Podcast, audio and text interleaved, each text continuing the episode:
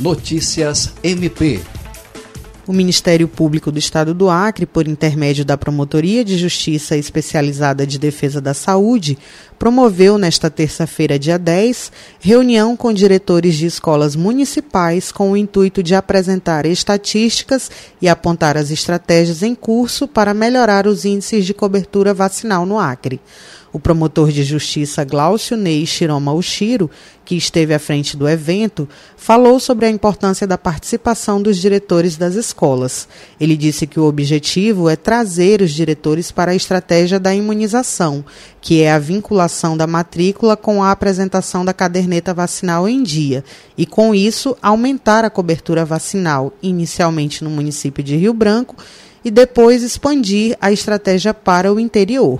Desde o início do projeto, mais de 100 escolas foram visitadas e selecionadas para verificação da situação vacinal, com a leitura das cadernetas de vacinação, emissão de certificação de regularidade aos alunos que estavam com as vacinas em dia e orientações aos que não estavam para procurar o posto de saúde mais próximo e realizar a imunização. Atualmente, o projeto está na etapa de monitoramento dos alunos que estavam irregulares no momento da matrícula. André Oliveira, para a Agência de Notícias do Ministério Público do Acre.